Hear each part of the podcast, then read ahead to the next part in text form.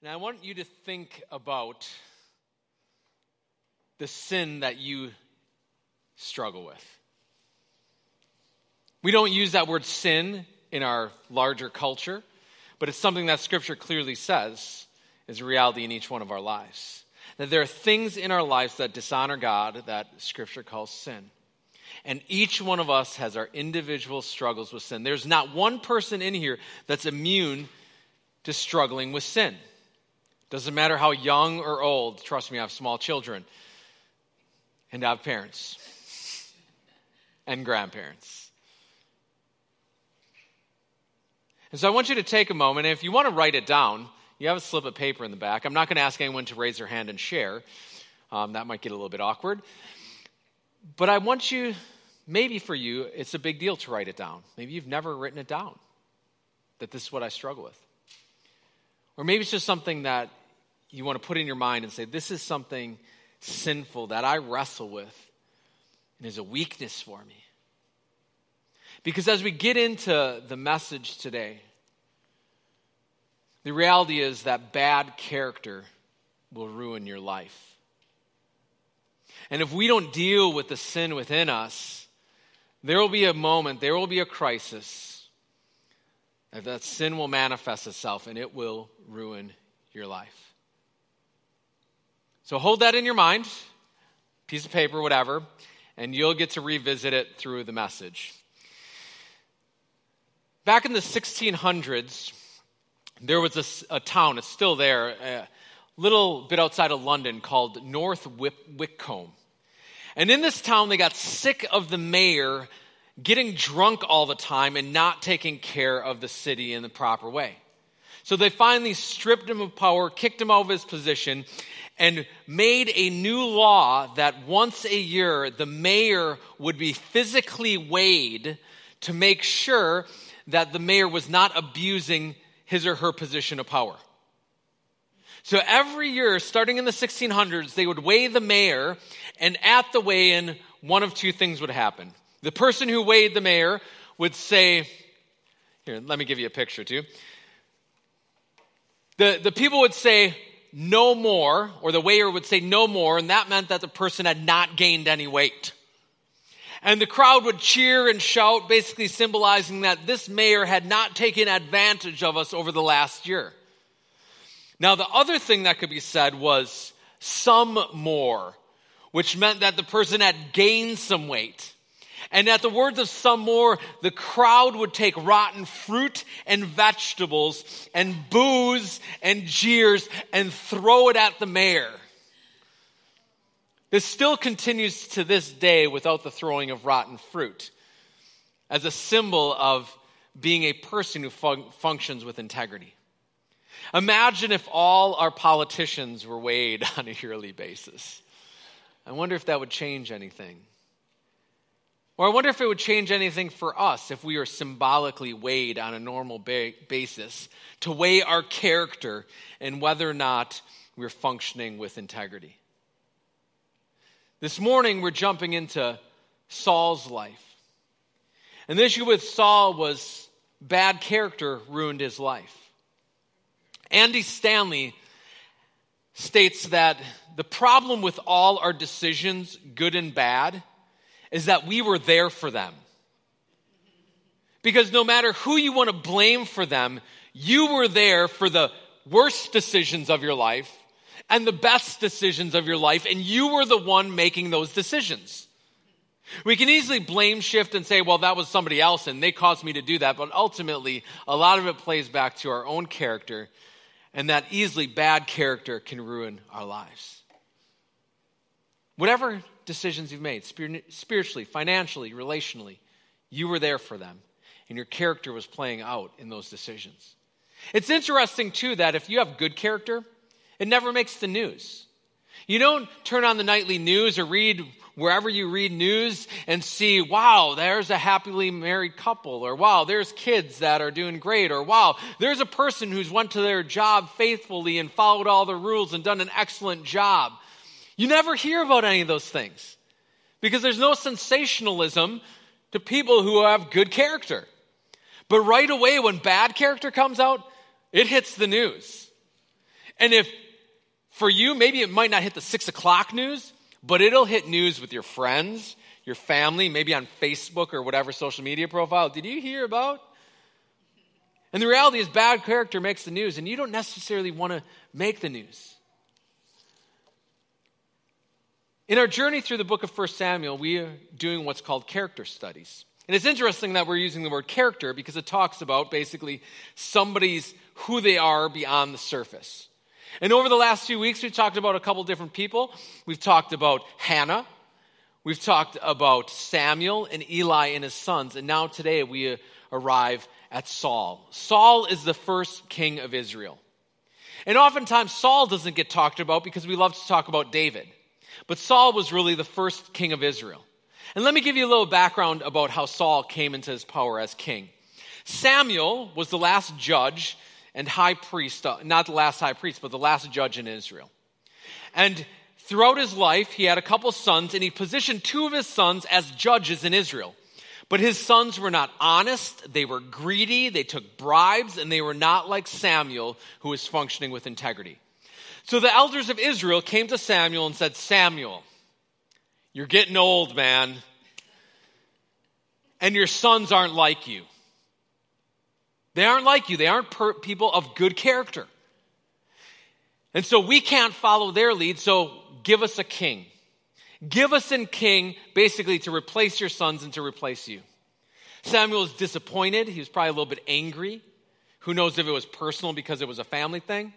And so he goes before God and says, God, this nation asked for a king. What should I do? And God said, They aren't rejecting you, Samuel. They're ultimately rejecting me, God, as their king. But give them what they want. Give them what they want. And so Samuel said, Okay. Now, as we continue on in the story, there's a man named Kish, a wealthy man. And he has a son named Saul. And Saul is a tall, handsome man. He, literally said he's probably the tallest man in Israel at the time. And if you think about a king or a position or a person in a position of authority, don't most of us want somebody attractive? If we're honest with us, I know it's really vain, but don't we want a good looking person in a position of power? Isn't that why you hired me?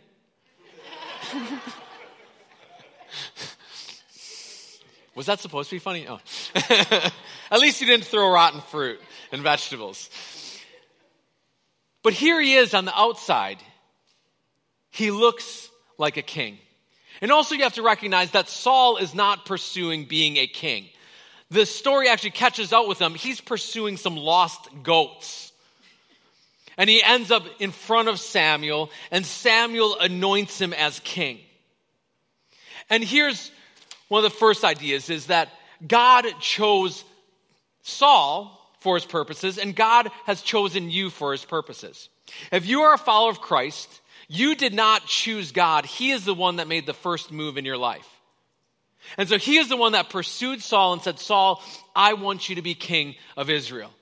Jesus puts it this way in John 15, 16. You didn't choose me, but I chose you. I appointed you to go and produce lasting fruit. God made the move. And also realize that when God made the move, He didn't say, Saul, I want you to be king and go do it on your own. It actually states in that passage that God gave Saul a new heart and filled him with the Spirit of God to empower him to be the king that He called him to be. The Christian life is not meant to be done on your own. When God chooses you, He says, I'm going to breathe into you my life so that you can become the person I've created you to be. And there's the, the kind of dilemma between having good character and God's work in your life. It's a partnership with God. It's not simply God gives you good character, but He gives you all the tools that you can head down that proper direction.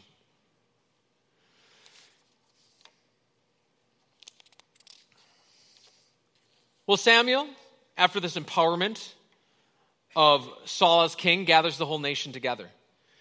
Saul's been appointed as king, but he's not been he's been anointed as king, but not positioned as king. And so now Samuel gathers the nation and he says that we're going to draw lots. We're going to bring out who this new king is. So the whole nation's gathered. They draw lots and it falls on Saul, but Saul is nowhere to be found. They can't find Saul. The new king is not in this whole gathering of the nation. Where is he? He's hiding in the baggage. And the only thing that I can figure out of why he's hiding is he's a fearful man. He's fearful of people and he's fearful of the position that he's being positioned in. And fearing people more than God will ruin your life. It's a good thing to fear God, but when we allow ourselves to become fearful of people, it will ruin your life. What is it that you fear the most in your life? What is it that drives you in your life? Because whatever you fear the most will control you. I saw a bumper sticker the other day that said, I live with fear every day, and sometimes she lets me go fishing. but what is it that you fear? What is it that you fear in your life? What is it that's controlling you? Because if it's anything besides God, it's going to destroy your life. Now, after Saul is positioned as king, he heads back home. There's no palace. This is the first king. He gets back home. And before you know it, one of the surrounding nations decides to attack one of the cities. It threatens the city that if they don't surrender, or even if they do surrender, they're going to gouge out one of everybody's eyes to symbolize that they're in control of the city. And so the, the city in Israel sends out news and says, Hey, come and rescue us. And Saul is filled with the Holy Spirit, a righteous anger, rallies the army, and goes and defeats this army. It's his first victory. It's a good victory. It's a good win for Saul. It seems like Saul is on the right trajectory. And at this, after this victory, Samuel comes and says, Okay, the king is positioned. I was the judge. I'm now resigning. And here's my little resignation speech. And so he gives a little resignation speech, and this is part of it. He says this to Saul and the people Now, if you fear and worship the Lord and listen to his voice, and if you do not rebel against the Lord's commands, then both you and your king will show that you recognize the Lord as your God but if you rebel against the Lord's commands and refuse to listen to him, then his hand will be as heavy upon you as it was upon your ancestors. Fear, worship, listen, do not rebel. And if you jump to verse 25 in that chapter, you'll also see the same thing. Fear God above everything else. And it's healthy to have a healthy fear of God. God is the one who controls everything. God is the one who's in charge. This is not trembling, I'm scared of God throwing random lightning bolts at me because he's moody. No, this is a fear of God that says, You are God and I am not. I'm the created, you are the creator. You are in charge, I am not. Jesus put it this way if you think this is just Old Testament style don't be afraid of those who want to kill your body. They cannot touch your soul. Fear only God, who can destroy both soul and body in hell. Fear of God is good. But when you begin to fear people or positions or other things like that, it will ultimately ruin your life. I feel like we're being trained in our culture to be fearful of having real conversations about Jesus that we're fearful of offending somebody, and their offense is greater than pleasing God. And so we remain silent about our faith out of fear. And we go, well, maybe if I say something, somebody might get offended, or somebody might not. And I just don't say anything. Because what if?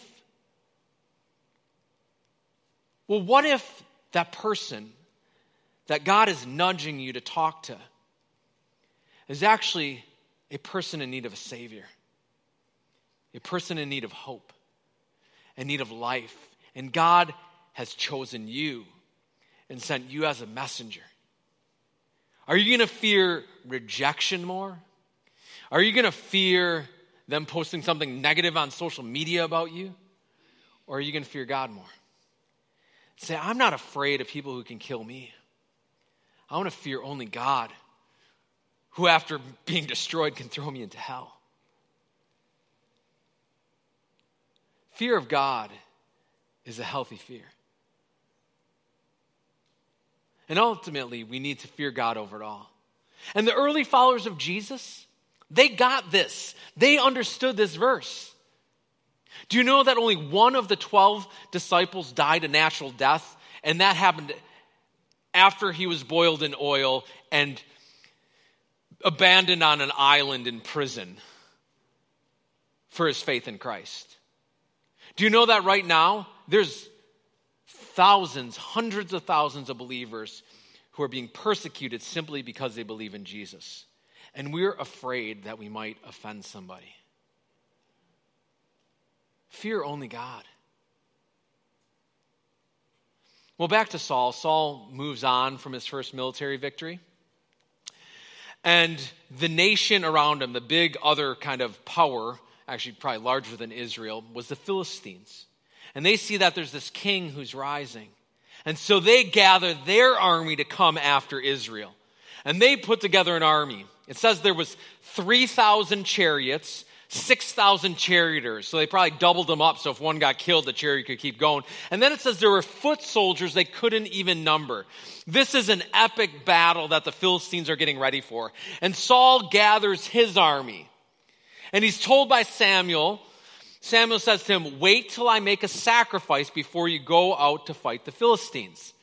And so Saul gathers his army and he's waiting and he's waiting and he's waiting and Samuel's not coming and the army starts to get fearful and they start abandoning him. It says in scripture that they went and crawled in caves and holes in the ground. Like his army is disappearing. And he's sitting there in fear and surrounded by people who are in fear.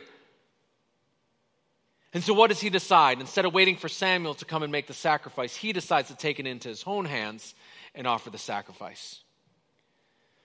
And with any good story, here's Saul offers the sacrifice, and who comes walking up? Samuel. And he says to Saul these words How foolish, Samuel exclaimed. You have not kept the command the Lord your God gave you. Had you kept it, the Lord would have established your kingdom over Israel forever. But now your kingdom must end. For the Lord has sought out a man after his own heart. The Lord has already appointed him to be the leader of his people because you have not kept the Lord's command. Bad character will ruin your life. And it literally ripped the kingdom away from Saul. The kingdom that was meant for Saul was taken away because of his bad character. There's nothing in this passage that's said about Saul's response. There's no, I'm sorry, I was wrong, I made a mistake, you know, forgive me, I repent. Nothing is said by Saul here. How do we respond when somebody confronts us with our sin? Maybe this morning you're experiencing some little twinges. Do we respond and just say, whatever, I'm getting out of here? I don't want to deal with this. Maybe it's a spouse, maybe it's a loved one, maybe some, some other way. Maybe you're reading a book and you're confronted with your own sinfulness. How do you respond to that? Do you ignore it? Do you shove it under the carpet? Or do you allow it to come out? Because actually, I believe it is the love of God that brings it out that says, here's something, if you don't deal with it, it's going to ruin your life. But Saul just ignores it. And he continues on as king, but his downfall has already been predicted and is coming.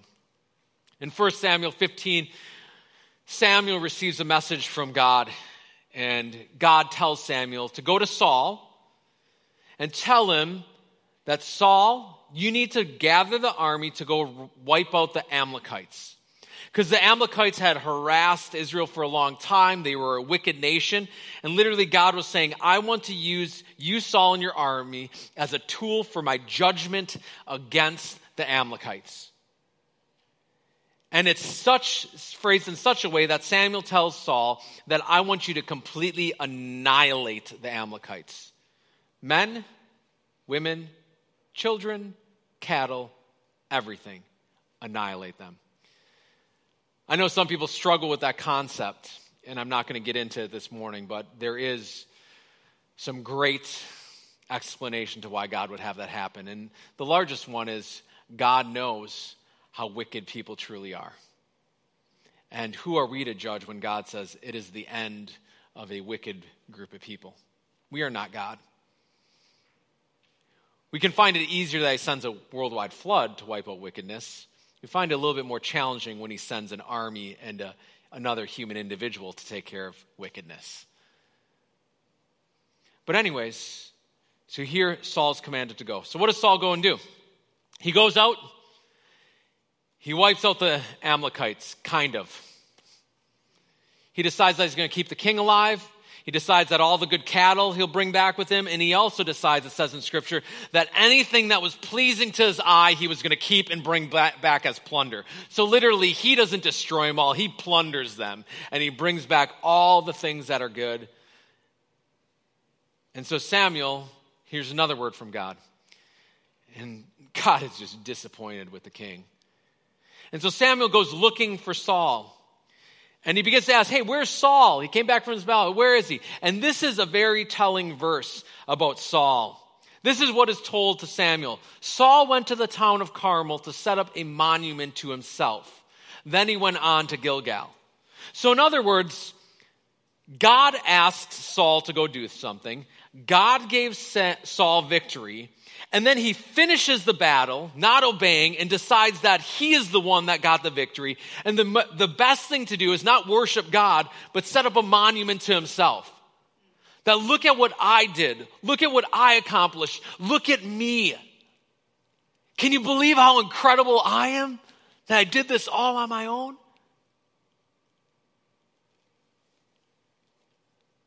What about you? What are the monuments that you're building to yourself? What are the monuments in your life that we forget to recognize that God is the one that has given us everything life, breath, every penny you have is ultimately from God. It's easy to walk around and be like, here's a monument to me. Maybe it's that car you've worked so hard for, and you're like, this is my monument. Look at what I've done. Maybe it's a house. Maybe, maybe it's some plaque on a wall that can look at and say, Look at what I accomplished. Look at what I did. All of us can easily build monuments to ourselves. And ultimately, what Scripture calls us is idolatry. Saul got back from the battle and he didn't worship God, he worshiped himself.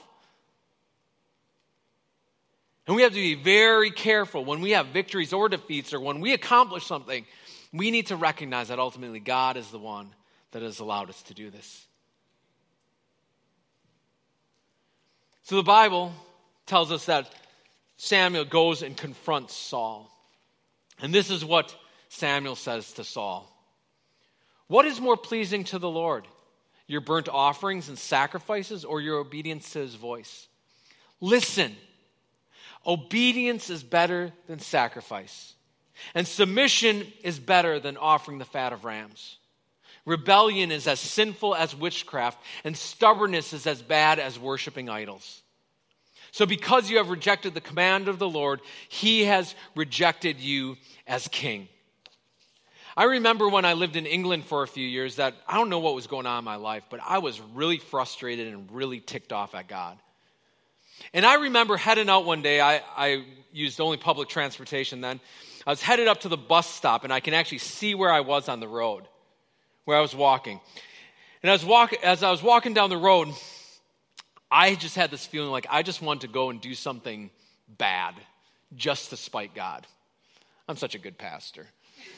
I was just like, I'm ticked off, and I just want to do something like just to spite God because I was so angry at him for some reason. And as I'm walking along, this verse, this exact verse came to mind rebellion is as sinful as witchcraft and just kind of stop me. How many of you would go home today and if you, you have a spouse or whatever, a friend, and you said, hey, uh, don't mind me, honey, I'm going to just go and practice some witchcraft. I'll be back in a little while. Or don't, don't mind me, I, I just got my idols. I'm going to just go worship my idols for a little bit. I'll be back in. We wouldn't say something like that, but many, many of us are very comfortable with rebellion and stubbornness. And here, God is saying rebellion is just like witchcraft. And stubbornness is the same as worshiping idols. That when you have those sinful things and you don't deal with them, it's the same as practicing idolatry and witchcraft.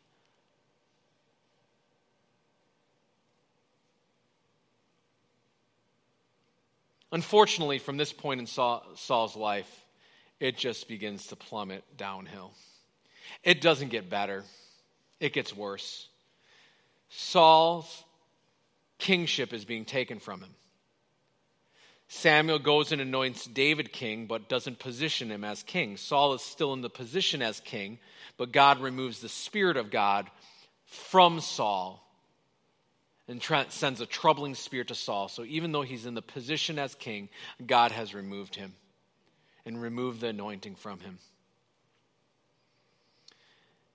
And as Saul's life goes on, he becomes more fearful, paranoid, and just almost a madman. He's completely went off the deep end. And ultimately, at the end of his life, he falls on a sword in battle and takes his own life and David is positioned as king. Because through the course of his life, his bad character ruined his life. He didn't deal with it early on, and it ultimately led to his downfall later on. And the same will happen for us.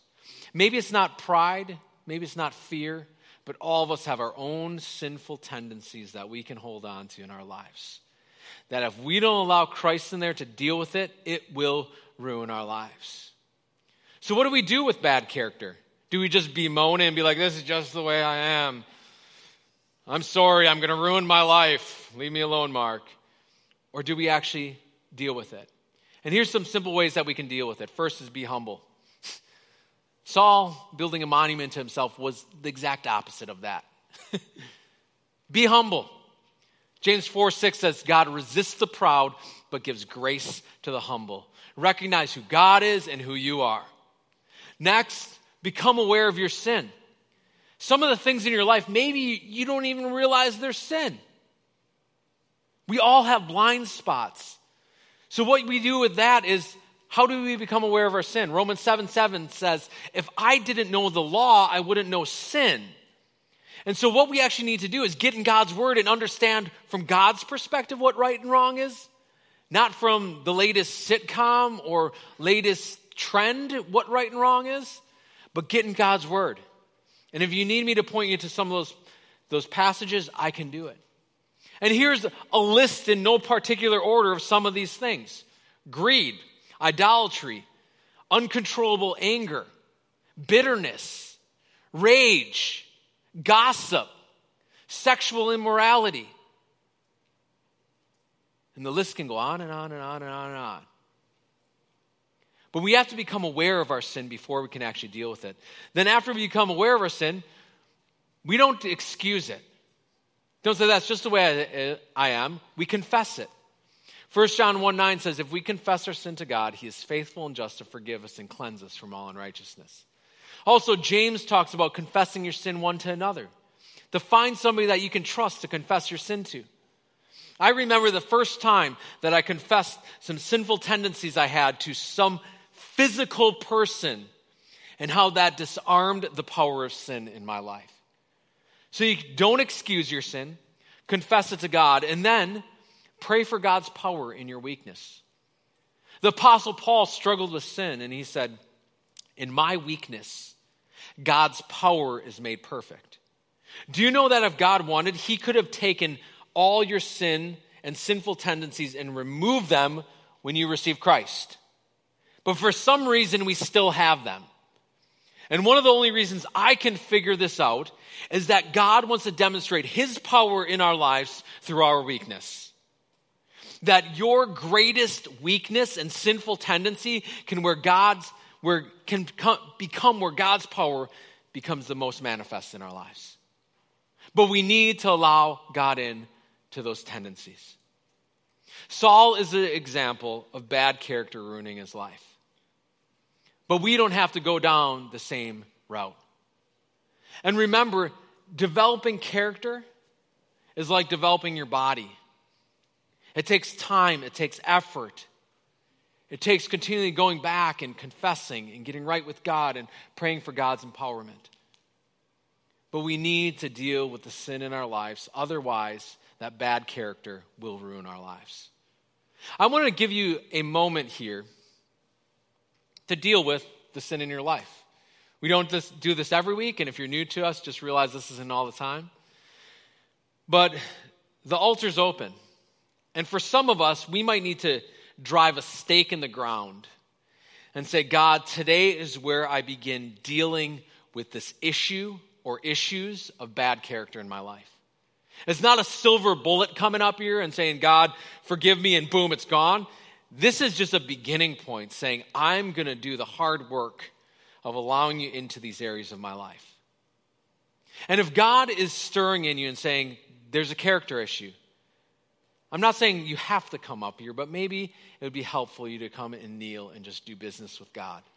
Or maybe just in your seat where you're at. But we want to give you this last song as a moment to deal with your own character. And ultimately recognizing that it's God's kindness that leads us to repentance. It is His love that exposes character issues because He wants us to become who He's created us to be. He's not doing it because he hates us, he's doing it because he loves us. And so I'd encourage you that if you want to respond, feel free to come on up and pray here. Nobody has to pray with you. If you want me to pray for you, I'll be sitting right in the front row here. But you can just come up and talk to Christ about what's going on. And if you want us to pray for you, or one of the elders, there's a few elders here, and they'd be more than willing to pray for you. So let's take a moment to pray, and then this time is yours. Father God, messages like this are not easy messages, but ultimately they're out of your love and grace for us. That we need your character. We need you to develop good character in our lives. Because those sinful tendencies, if we leave them unbridled, unchecked, undealt with, they will destroy us. And Father, you have sent your Son to deal with sin. That is why you died on a cross to take the full punishment for our sin and our rebellion so we can freely come and receive forgiveness and new life and grace. And Lord, I pray for my brothers and sisters. I know, just like me, there's sinful things I struggle with. And may we not leave them undealt with. And Father, as we take a moment to reflect and do business with you, God, may we not allow fear to hold us back, but simply step on and say, God, I am yours. And I need your grace. I need your forgiveness. I'm drawing a line in the sand, putting a stake in the ground that I'm going to allow you to develop your life within me, that I wouldn't ruin the life that you've given me. God, may you meet with us in these moments. In Jesus' name, amen.